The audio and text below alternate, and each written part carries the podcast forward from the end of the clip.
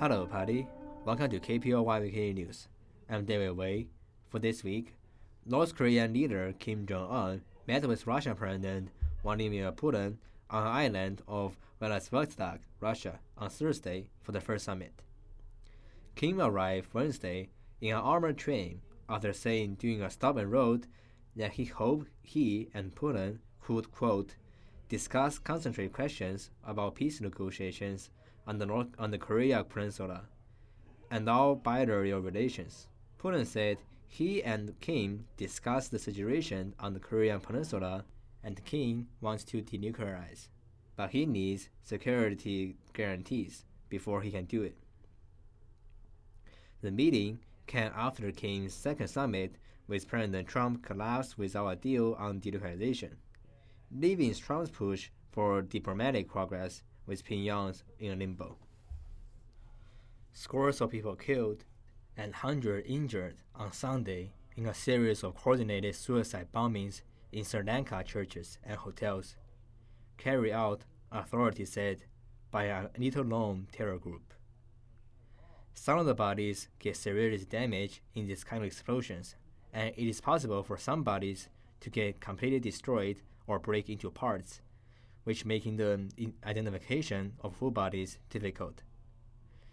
But what's not so challenging is to identify the attacker. Maham Yusuf Ibrahim, a politically connected millionaire spice trader, has reportedly been detained in connection with the coordinated suicide bombings.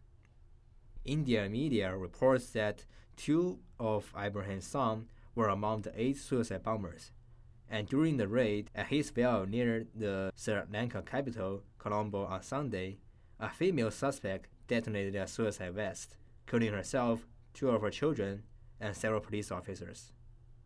The Islamic State has claimed responsibility for Sunday's attack. But Sri Lanka's officials said they do not know how the bombers are linked to a terrorist group. Ibrahim is now being integrated by the police.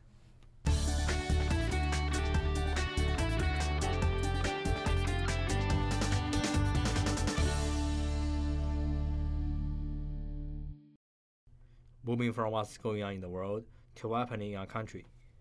The National Security Agency has recommended the White House to drop the controversial phone surveillance program that was secretly launched during the George W. Bush administration following the 911 attacks. People familiar with the matter told the Wall Street Journal the program, which collects data on U.S. phone calls and text messages, was started without a court order, and its existence wasn't known until former intelligence contractor Edward Snowden leaked information to journalists about it in 2013. After saying for years that the program is a key tool in fighting and thwarting terrorism plots, senior NSA officials now believe that many logistic and legal issues outweighs any intelligence benefits. The journal reports if the White House follows the NSA's recommendation, the program's legal authority will expire in December. Former Vice President Joe Biden announced in a video on Thursday morning that he is making a third bid for president.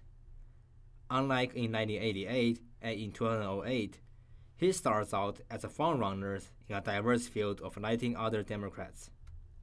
In a conference call with donors on Wednesday, Biden reportedly stressed out the importance of launching strong fundraising numbers in the first 24 hours of his campaign.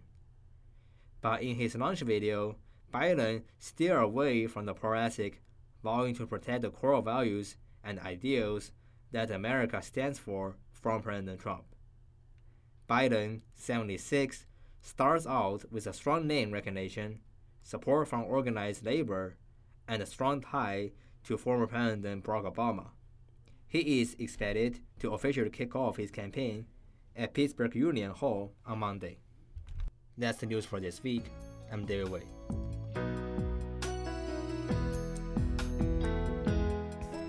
If you liked this, be sure to check out In the Studio with Jared and Theo and consider joining KPLY.